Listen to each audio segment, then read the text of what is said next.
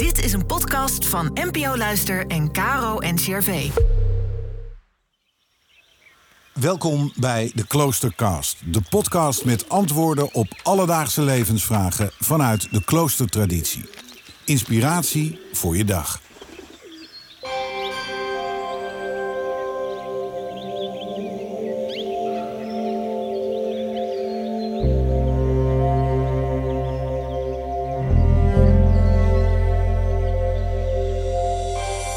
Spreken is zilver en zwijgen is goud. Maar hoezo eigenlijk?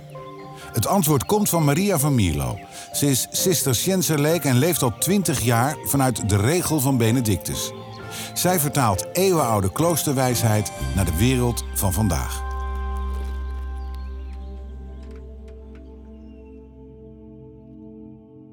Het gezegde spreken is zilver en zwijgen is goud zou zomaar afkomstig kunnen zijn uit de kloosterlijke traditie. Want wat iedereen wel weet, is dat er in kloosters meer gezwegen wordt dan daarbuiten. Even een weekje naar de stilte van het klooster. Het zou zomaar een reclameslogan kunnen zijn. Er wordt natuurlijk wel iets gezegd in kloosters, maar vaak zijn dat de woorden van het gebed of die van een aandachtig pastoraal gesprek met een bezoeker. Niet dat monniken en monialen, broeders en zusters nou nooit eens over het weer praten, maar goed, er moet een ideaal zijn om naar te streven, nietwaar?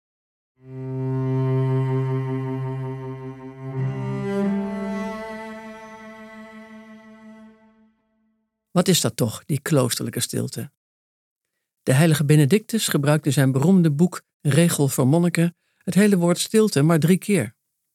Het gaat hem niet om de stilte op zichzelf. De stilte is vooral het gevolg van iets anders, iets wat hij heel belangrijk vindt. En dat is zwijgen. Tientallen keren gaat het in de tekst over varianten op je mond houden. Zwijgzaam zijn en zwijgen en vooral niet spreken. Hij zegt letterlijk: je moet er niet te veel van houden om te spreken. Waarom niet? Wat zit daarachter? Voor Benedictus zijn er meerdere goede redenen om te zwijgen. Als eerste argument zegt hij doodleuk: Als je zwijgt, dan zeg je in elk geval niets onverstandigs. Iedereen weet hoe makkelijk het is om te strooien met oppervlakkigheden. Dat is menselijk. Hoe is het? Leuke vakantie gehad? Hoe gaat het op je werk? Nooit vraagt er eens iemand in het voorbijgaan: hoe is het met je ziel? Of hoe ziet jouw leven met God eruit? Terwijl dat toch, althans in een kloosterleven, de vragen zijn die ertoe doen. Kortom, zwijg nou maar, zegt hij. Dan kom je in elk geval niet in de verleiding om het over dingen te hebben die er niet toe doen.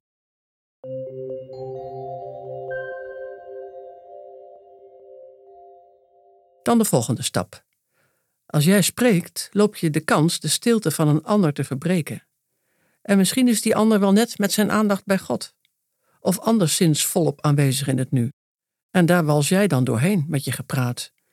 Wie ben jij om de stilte van een ander te verstoren? Zou je iemand bewust willen storen? Nee? Doe het dan ook niet onbewust en zwijg. Daarna komt het niveau waarop je in de stilte jezelf kunt gaan horen. De derde goede reden om niet te spreken. Want waar je jezelf hoort, ben je nog maar één stap af van God horen. En uiteindelijk valt dat samen, want waar zou God anders moeten klinken dan in jou? Hoe zou jij God anders kunnen beluisteren dan door te luisteren naar wat er leeft in jou? Uiteindelijk kun je dan vanuit de stilte in jou en vanuit wat je daar hoort gaan spreken. En dan krijg je heel andere gesprekken. Daar ben je niet zomaar. De gastenbroeder in het klooster is altijd iemand die al lang in het klooster is en de stilte kent en jaren geoefend heeft met zwijgen. Nou is dat natuurlijk allemaal mooi en aardig, maar wat moet je ermee in het dagelijks leven buiten een klooster? Stel dat je een gezin hebt, een drukke baan, collega's, werknemers, mensen die jou nodig hebben, op wat voor manier dan ook. Dan heeft het geen zin om met een uitgestreken gezicht tegen iedereen om je heen te zeggen: Ik trek me even terug om stil te zijn dan schiet je je doel voorbij. Je forceert de stilte dan het alledaagse bestaan in. Je trekt aandacht met iets wat in het verborgene thuis hoort en bovendien laat je in de taken die je hebt iets liggen. Want als jij gaat zitten stil zijn, gaat het werk wel door. En dat moet dan door anderen gedaan worden. Ik geef daarom zo meteen een paar stilte-tips voor het moderne bestaan. Maar voor nu, hou je vast aan het idee dat stilte dus geen doel op zich was voor Benedictus. Het ging hem om het zwijgen, omdat pas in jou niet spreken God zich kan laten horen. Het is niet het zwijgen zelf dat goud is, maar dat wat erin verborgen ligt. De stem van je hart, waarin je God mag vermoeden. Drie tips om iets van de kracht van het zwijgen te voelen in je eigen leven. Begin met zielsminuten. Neem elk uur twee minuten de tijd om uit het raam te kijken, rustig in en uit te ademen en af te stemmen op je ziel. Als elk uur te vaak is, doe het dan minimaal driemaal daags. Tip 2. Als je iets gevraagd wordt, wacht dan eens heel even met antwoorden. Eén of twee tellen. In deze onmerkbare wachttijd adem je kalm en pas daarna antwoord je. Dat brengt rust in al je gesprekken. Ten slotte, als je iets niet weet, zeg dan: Ik weet het niet. Als je ergens geen tijd voor hebt, zeg je: Ik heb er geen tijd voor. Ook dat is een vorm van zwijgen. Zo hoef je geen dingen te zeggen of te doen die buiten je vermogen liggen, en je zult zien hoeveel rust dat geeft.